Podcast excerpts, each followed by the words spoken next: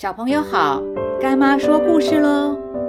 从前有一位神射手，他练就了一身百步穿杨的好本领，每次射箭都可以射中靶心，从来没有失手过。大家都争相传颂，对他非常的敬佩。国王也听说了这位神射手的本领。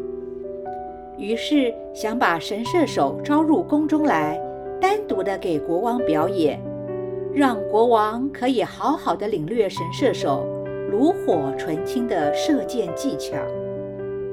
于是国王找了手下，把神射手带到了皇宫，找了一个开阔的地方，用手指着说：“今天请你来。”是想请你展示一下你精湛的射箭本领，这个箭靶就是你的目标。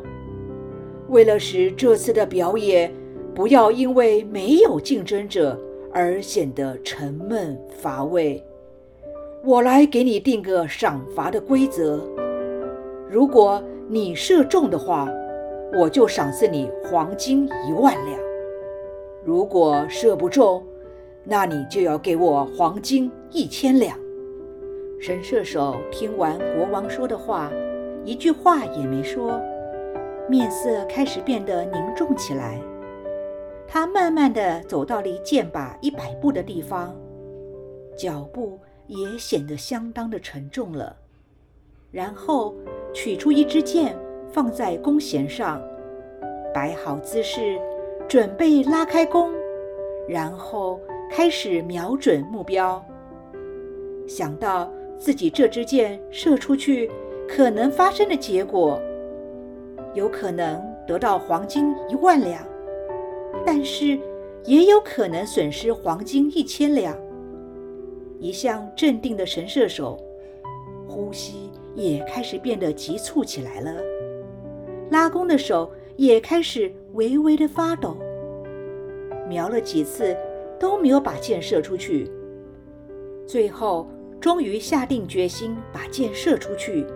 咻的一声，这支箭射在离箭靶心足足有几寸远的地方。神射手的脸色一下子就变白了。他想再次射箭的时候，精神却也更加不集中了。射出去的箭也偏离得更远了。于是。神射手收拾弓箭，勉强陪笑地向国王告辞，并且承诺会赔上黄金一千两。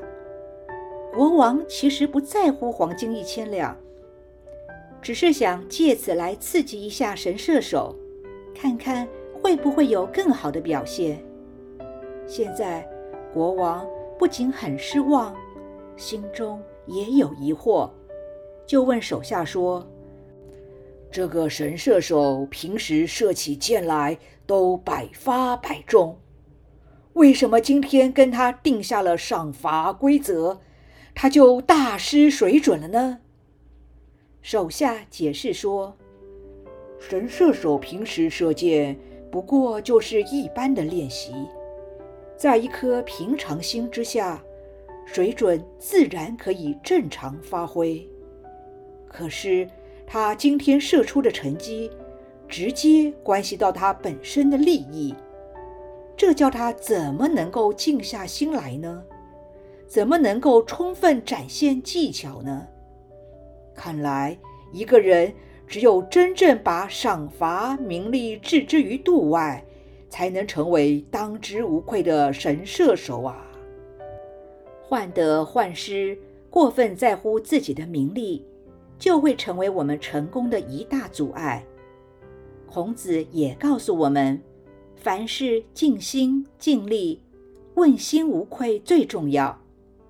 对于名与利，不要那么计较才好。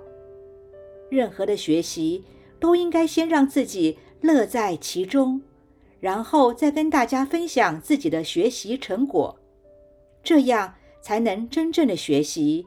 才能得到学习的快乐与成就感。我们可以从神射手身上学习到，在分享、展现学习成果的时候，无论是面临什么情况，都要尽量保持平常心，这样才会有正常的表现。最后，干妈希望大家乐在学习，乐于分享，保持平常心，不要患得患失，凡事尽心尽力就好。今天的故事就说到这儿，我们下次见喽。